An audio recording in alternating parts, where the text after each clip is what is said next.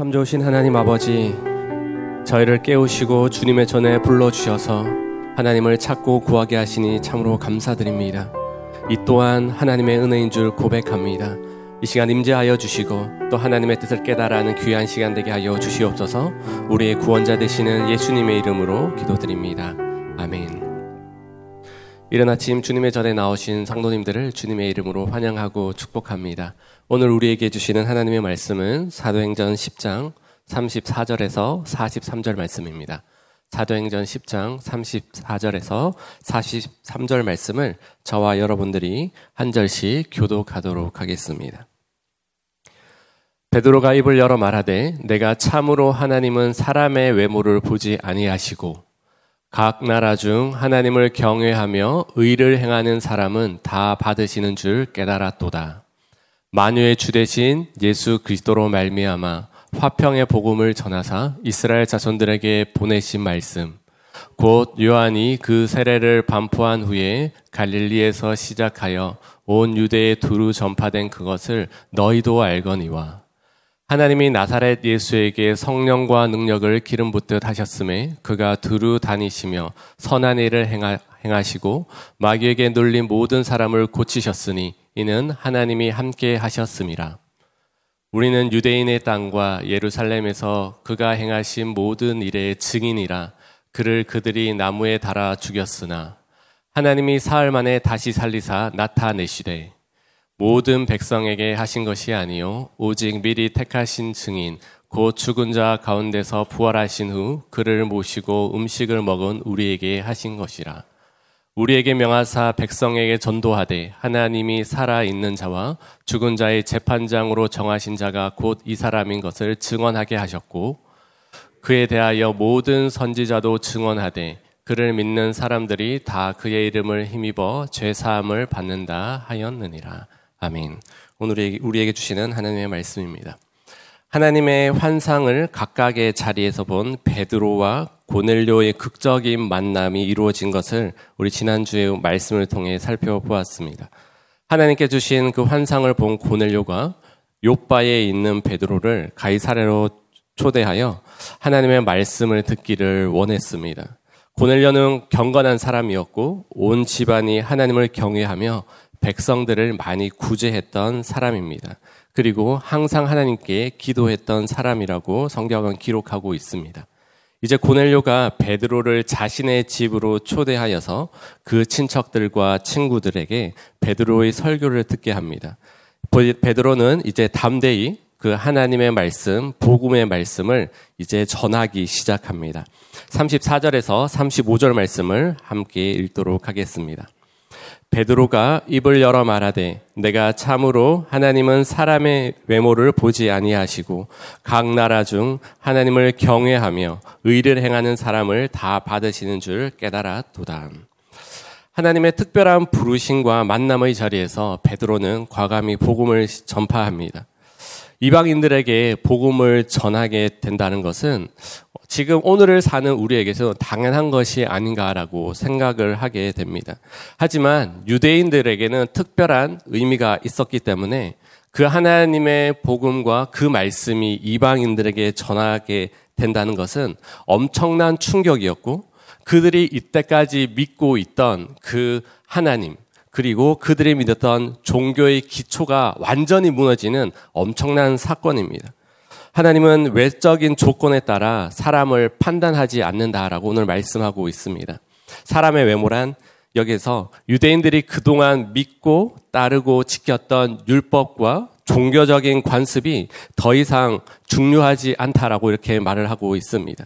하나님의 판단 기준에는 그동안 이스라엘 백성들, 유다 백성들이 믿었던 그 하나님 중심의 성전 중심의 그들의 종교가 더 이상 중요하지 않고 이제는 그것을 넘어서 열방 가운데 역사하시고 모든 민족이 구원받기 원하시는 그 하나님 아버지를 의 뜻이 계속해서 흘러가는 것들을 볼 수가 있습니다. 우리가 잘 알다시피 바로 예수 그리스도가 온 열방을 구원하시기에 충분한 유일한 구원자이심을 계속해서 선포하기를 원하신 것입니다. 이스라엘 땅에 갇혀 있는 복음, 유다 백성들을 향한 그 하나님의 말씀이 아니라 그것을 넘어서 그 땅과 그 지경을 넘어서 열방 가운데 계속해서 흘러가기 원하시는 그 하나님의 마음인 것입니다. 어떻게 보면 우리는 이방인에 속해 있는 사람들입니다. 하지만 누군가에 의해서 여러분들은 예수 그리스도를 소개받게 되었고 하나님의 은혜로 예수 그리스도가 나의 주님입니다라는 것들을 고백하고 하나님의 말씀을 삶의 기준으로 모시고 살아가고 있습니다. 누군가에 의해 복음을 듣게 되면서 하나님께서는 우리의 외모, 우리가 가진 것, 우리가 배운 것, 우리가 소유한 것을 전혀 보시지 않습니다. 그것이 중요한 것이 아니라 하나님께서 한 사람 한 사람을 구원하고자 하는 창세 전부터 계획된 그 하나님의 놀라운 계획과 그 구원의 능력이 오늘도 이 자리에 있는 또 이 말씀을 듣는 한 사람 한 사람에게 부어져서 그 구원의 은혜와 그 감격을 계속해서 누려가기를 원하시는 것이 바로 하나님 아버지의 마음인 줄 믿습니다. 그러하기 때문에 우리는 하나님의 풍성한 사랑이 무엇인지 이방인 가운데 한 사람인 나를 하나님의 놀라운 그 계획 가운데 불러주시고 십자가 그 은혜를 성령께서 깨닫게 하시고 고백하게 하시고 오늘도 하나님을 바라볼 수 있는 그 믿음을 주셨다는 그 자체만으로도 우리는 그 하나님의 영광 중에 거하고 있는 줄 믿습니다. 그 은혜를 기억하면서 오늘도 우리를 부르시고 이방인 가운데 한 사람이었지만 나에게 전해진 그 복음을 귀하게 여기고 또 그 뜻 안에 거하는 우리 모든 성도님들이 되기를 소망합니다. 베드로는 하나님의 구원의 은혜의 시작을 더욱 구체적으로 말을 하고 있습니다. 36절에서 38절 말씀을 한 목소리로 읽겠습니다. 만유의 주 대신 예수 그리스도로 말미암아 화평의 복음을 전하사 이스라엘 자손들에게 보내신 말씀 곧 요한이 그 세례를 반포한 후에 갈릴리에서 시작하여 온 유대에 두루 전파된 그것을 너희가 알거니와 하나님이 나사렛 예수에게 성령과 능력을 기름 붓듯 하셨음에 그가 두루 다니시며 선한 일을 행하시고 마귀에게 눌린 모든 사람을 고치셨으니 이는 하나님이 함께 하셨습니다. 아멘. 베드로는 예수 그리스도가 만유의 주가 되신다라고 이렇게 선언합니다. 만유라는 뜻은 모든 것의 주인 되신 예수님, 모든 사람이 주인으로 모셔야 할 주님이라고 이렇게 선포하는 것입니다. 로마 시대에 이 말씀을 듣고 있는 고넬료는 로마의 백부장이었고요. 그 건속들은 만유의 주라는 표현을 잘 알고 있었습니다. 왜냐하면 그 당시에는 만유의 주는 바로 로마를 다스리는 황제에게만 써야 했기 때문입니다.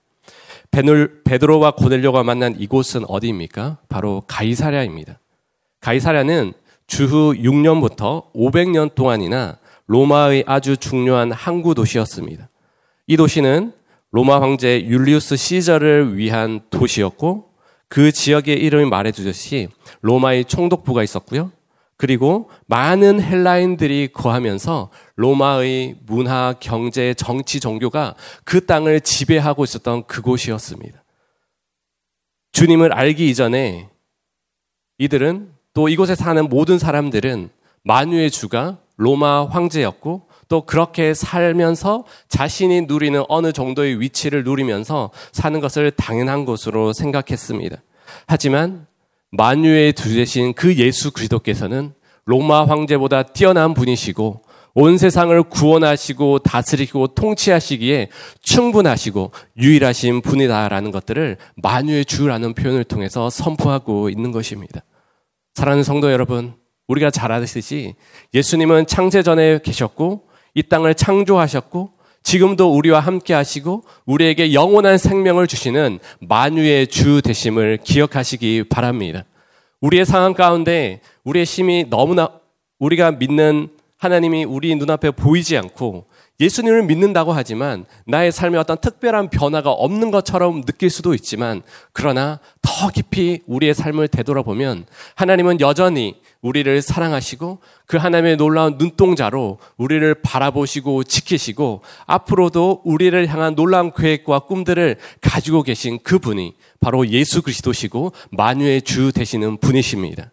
그 믿음을 가지고 나아갈 때 오늘은 우리는 오늘 우리는 주저앉아 있는 것이 아니라 만유의 주 되신 그 예수 그리스도로 말미암아 소망과 능력을 가지게 되는 것입니다.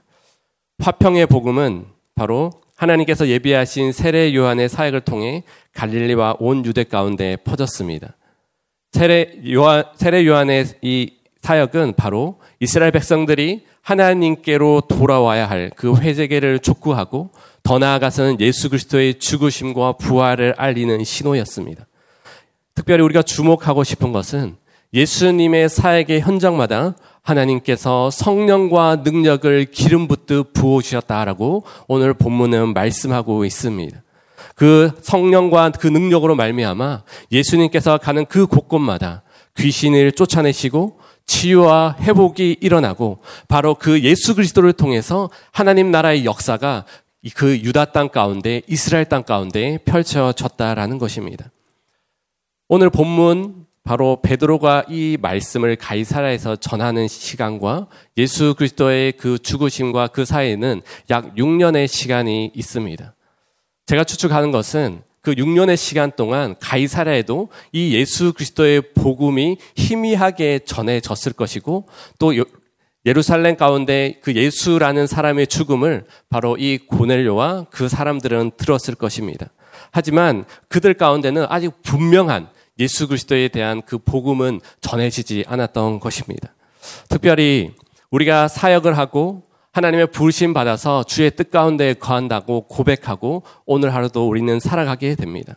특별히 집중하고 싶은 것은 바로 오늘 우리의 삶 가운데 우리를 예수 그리스도의 제자로 부르시고 우리를 사명자로 부르시고 우리를 하나님의 사람으로 불러 주셨는데 우리가 더욱더 사모해야 되는 것은 하나님께서 성령과 능력을 예수 그리스도께서 부어 주시고 그 힘과 능력으로 예수님 또한 그렇게 사역하셨듯이 우리가 소망하고 바라는 것은 바로 하나님 아버지 우리에게 성령의 능력을 허락하여 주시고 성령과 하늘의 능력으로 오늘 하루도 주님의 복됨과 그 기쁨을 선포하는 자리에 서게 하여 주시옵소라고 강구하고 사모해야 하는 줄 믿습니다.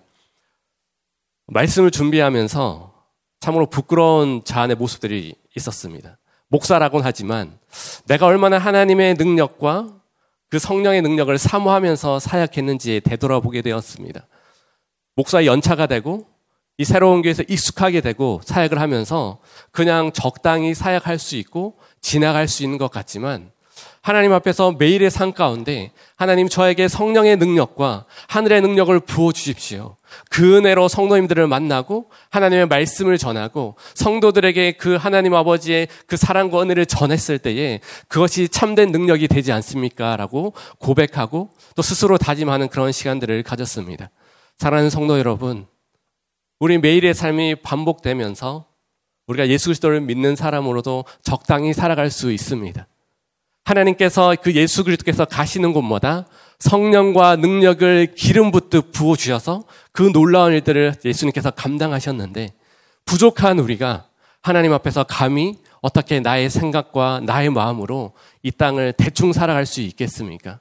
이 아침에 도전하는 것은 하나님 저에게도 성령의 능력, 하늘의 능력으로 충만케 하여 주시고 내가 가는 가정에서 일터에서 하나님의 능력과 그 은혜로 하나님 나라의 능력을 증거하고 고백하고 선포하는 저의 삶이 되게 하여 주시옵소라고 고백하고 또 기도할 때에 그 은혜 속에서 영적인 기쁨과 감사와 그 충만을 경험하는 이 아침이 되기를 주님의 이름으로 축복합니다. 더 나아가서 예수님께서 가시는 곳마다 마귀가 떠나고 사단의 권세가 무너졌습니다. 우리 주님이 그 계신 그곳에 하나님의 치유와 회복의 역사가 가득했는데 성경은 이렇게 할 수 있었던 이유는 바로 예수님이 계신 곳에 하나님께서 함께 하셨기 때문이다라고 성경은 정확하게 말을 하고 있습니다.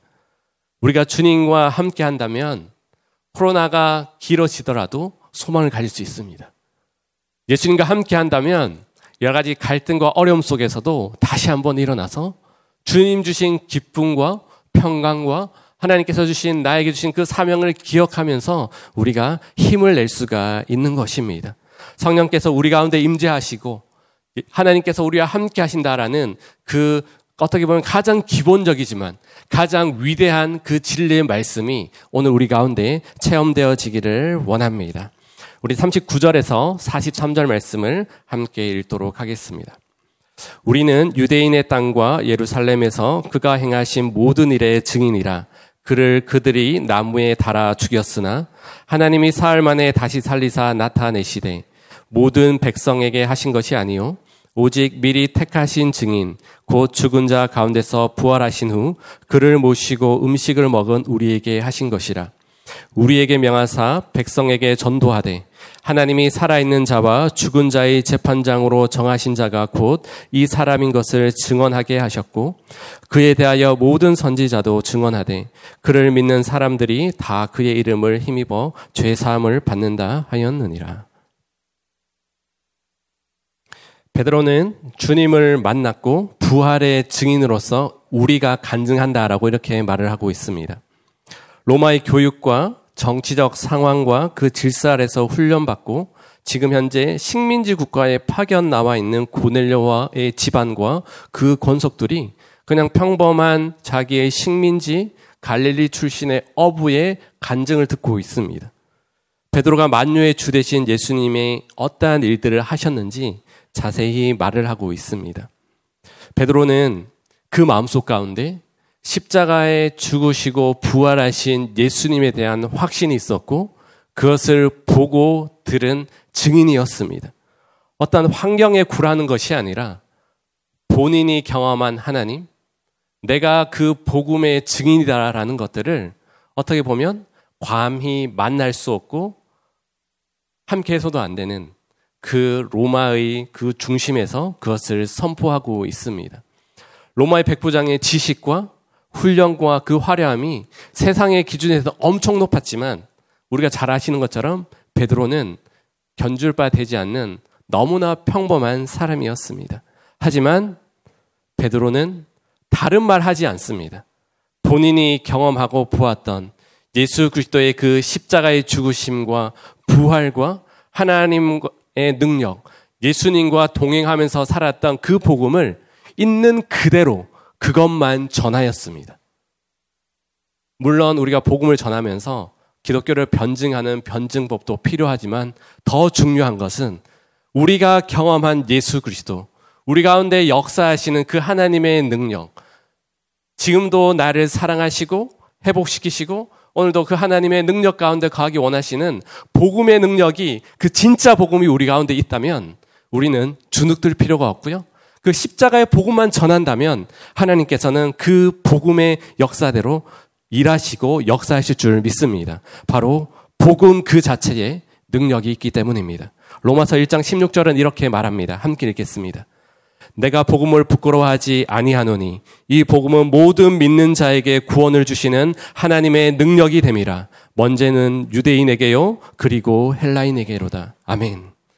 우리는 부족하고 우리가 화려하게 말을 못할지라도 복음의 그 자체의 능력이 있기 때문에 하나님은 우리의 복음의 증거, 그 하나님의 말씀에 순종하여 내가 경험한 그 하나님을 담대히 증거했을 때에 그 입술을 복되게 하시고 그 말씀 가운데 하나님께서 성령께서 역사하셔서 하나님께서 그 강팍한 마음을 깨시고 너무나 힘들고 상처 입은 그 영혼 가운데 예수 그리스도의 생명을 주시고 우리는 전하기만 하면 됩니다.